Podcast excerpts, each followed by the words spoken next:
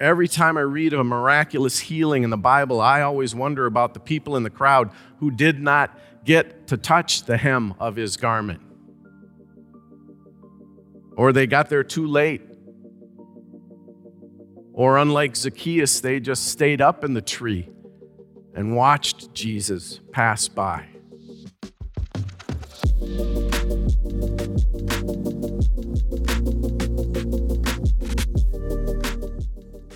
So we have arrived again at uh, Transfiguration Sunday, rolls around on the liturgical calendar every single year. So we get to uh, contemplate this mystical vision uh, from, a, from a new angle.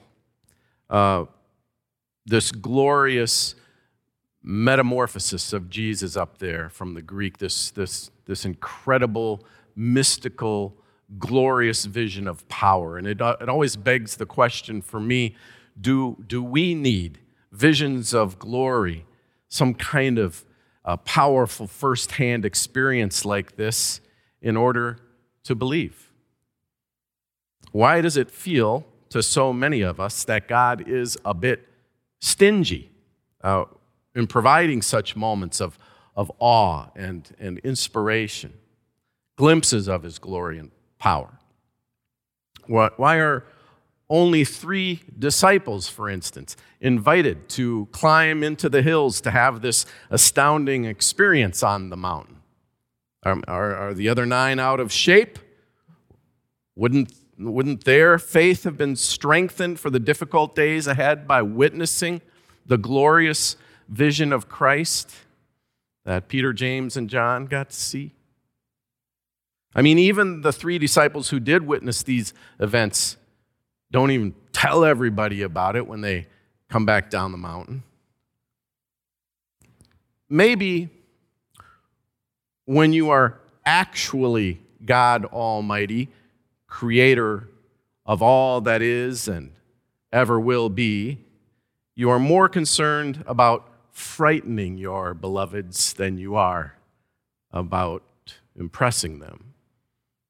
So you approach as a babe in a manger, as an itinerant preacher from the backwoods, as a suffering servant.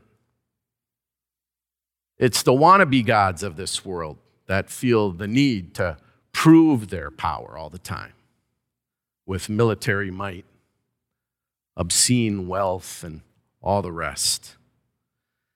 I, I do often think that The Wizard of Oz is a good object lesson here. Our girls just loved that show when they were little, as did I. Uh, our oldest, Lydia, w- was just transfixed by The Wizard of Oz. But when it would come on, we would have to sit with her when she was three and four and five and six and always put our hand over her eyes whenever the witch appeared because it was just a bit too much for her uh, she'd get scared. But the, the wizard, uh, if you recall, was scary too. In fact, the wizard cultivated a reputation of being all powerful and wise. He needed the people to fear him, and by fear him, he, he, he needed them to be scared of death to even approach, lest he be found out. But as we know, in the end, the curtain is drawn back, right? As it always is, pay no attention to the man behind the curtain. And when we follow Jesus through the Gospels, there are certainly some miracles and, and healings, and, and these get a lot of attention then and now.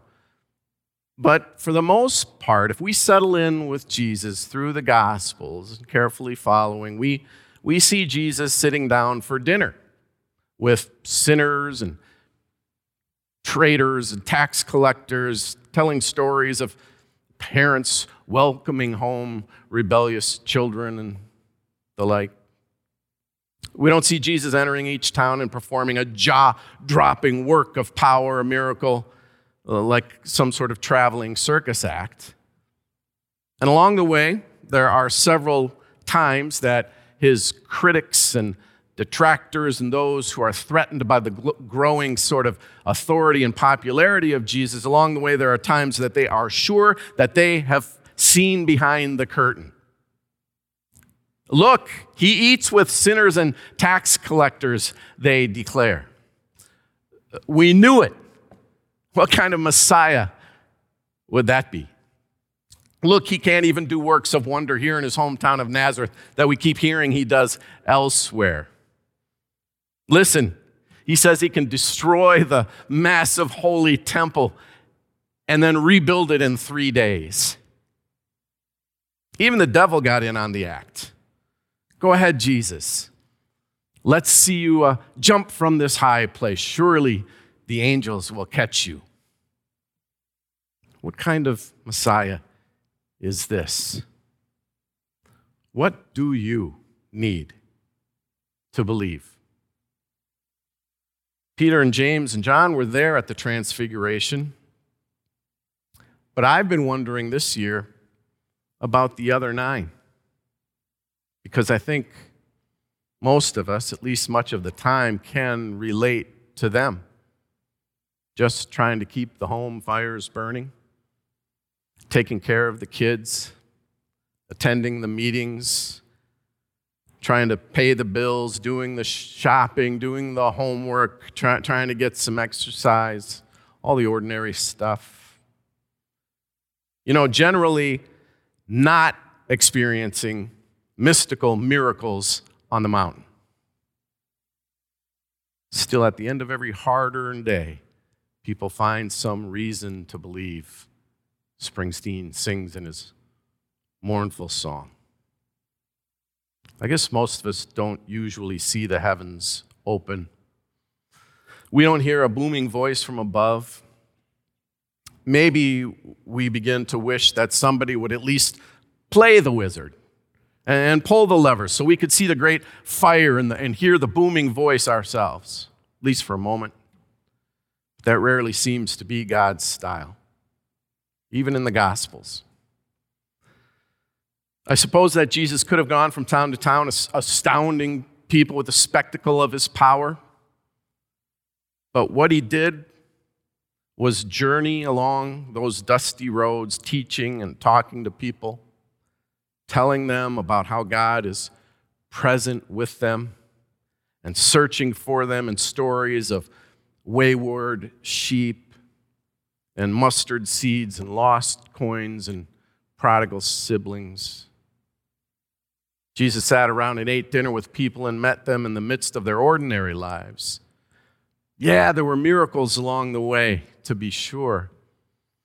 People were healed and fed in remarkable ways, but not everyone.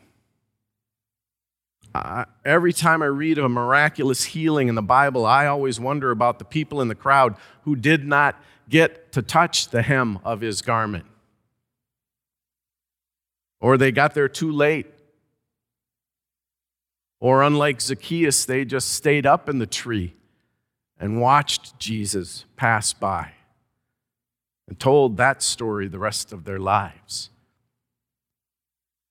What about the other nine? What about you? Up on that mountain, a voice from the heavens confirms what was said when Jesus was baptized this is my son, my chosen. Listen to him. And it was terrifying for those disciples. Luke says they didn't even mention it when they got back down the mountain. Whether we see a miracle or not, Jesus always leads us back down the mountain into the middle of real life where people are in need, and that's what happens even after the transfiguration. He leads us back to build community, to build the church. In June, a group of us will find ourselves on the lower slopes of the highest freestanding mountain in the world, Mount Kilimanjaro. And there we'll worship with folks at Nquesho Lutheran Parish, a village church up there in the hills and we will be surrounded by our Tanzanian brothers and sisters, and we will feel the deep joy and faith, even by people who live surrounded by so much illness and so much death. There will be children in that congregation who have lost both parents to AIDS or malaria or COVID. People struggling with severe physical disabilities, poverty, drought. And I sometimes wonder where all that faith comes from on that mountain. When you don't get your preferred miracle, when you weren't there for the mystical vision of glory, what do you need to believe? Jesus leads Peter, James, and John back down the mountain, back to the other nine. Because whether we witness a miracle or not, we are all in this together. When the curtain is pulled back on the power and majesty of Jesus, we see ordinary people gathered in his name, gathered in his presence, here at Prince of Peace, in Jamaica, in Africa, Ukraine, Russia, Syria, Afghanistan, across the Ukrainian border right now in Poland, where so many ordinary Polish citizens have arrived with blankets and food and water to serve refugees who are able to make it across that border, fleeing violence. Well, anyway, it's Transfiguration Sunday. And we're on a high place again, and from up here we can look back to other mountaintops. Jesus appears with Moses on this mountain, reminding us of the mountain Moses climbed where he received the gift of the Decalogue, of the Ten Commandments, of the law, a gift to the people. And Elijah is there with Jesus as well on this high mountain. And we recall the mountain that Elijah ran to and hid so that he might not be put to death by Queen Jezebel. And he yearned for knowledge of God's presence with him. It wasn't in the thunder or the whirlwind. He heard the still small voice of God on that mountain. During this transfiguration, the voice of God speaks, This is my son, my chosen listen to him. And it reminds us of the day Jesus was baptized, and that same declaration of his identity was made, and Jesus was immediately led out into the wilderness where Satan said from a high place, Just bow to me, Jesus. It doesn't always have to be so hard. Just bow to me, and I'll put you in charge of all the kingdoms of the world. Imagine all the good you could do. But sometimes it is hard. Sometimes we feel overwhelmed and helpless. Sometimes this world's tyrants do rage. So Luther told us to sing this when we need to. Though hordes of devils fill the land, all threatening to devour us, we tremble not, unmoved we stand. They cannot overpower us. Let this world's tyrant rage. In battle we'll engage. His might is doomed to fail. God's judgment must prevail. One little word subdues him. And out in the distance, one mountain remains. It will come to be known as Calvary, and this one Jesus climbs alone. He goes for you. He'll take your brokenness, your illness, your shame, your addiction, your sin, your fear, your grief. He'll take it all with him up this last mountain and let it all die with him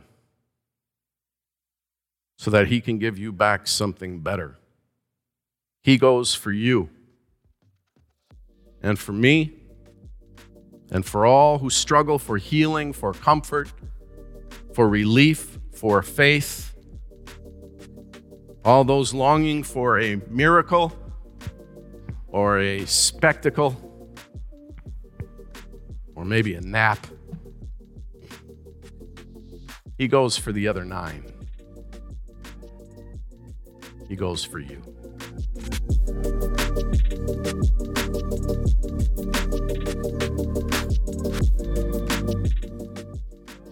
Amen. So, on this Transfiguration Sunday, whether or not you happen to feel particularly uh, chosen, uh, we are each of us reminded uh, that, in fact, you are a chosen child of God. Uh, this was never dependent on how well you appropriated this gift, this identity. Uh, it was never dependent on how uh, you felt or how well you performed. This was a gracious gift of God. And in Christ, uh, each of us are chosen. Whether or not we feel as though we've gotten our miracle, whether or not we've been able to see the mystical vision of His glory, it has always been about the pursuit of this Christ to come for you and the other nine. Uh, always those who have felt left out, who have had reason to believe in this life that they are less than to you this morning. Christ says, You are my beloved child, so that as you leave here, you're able to go in peace to love and serve the Lord. Thanks be to God.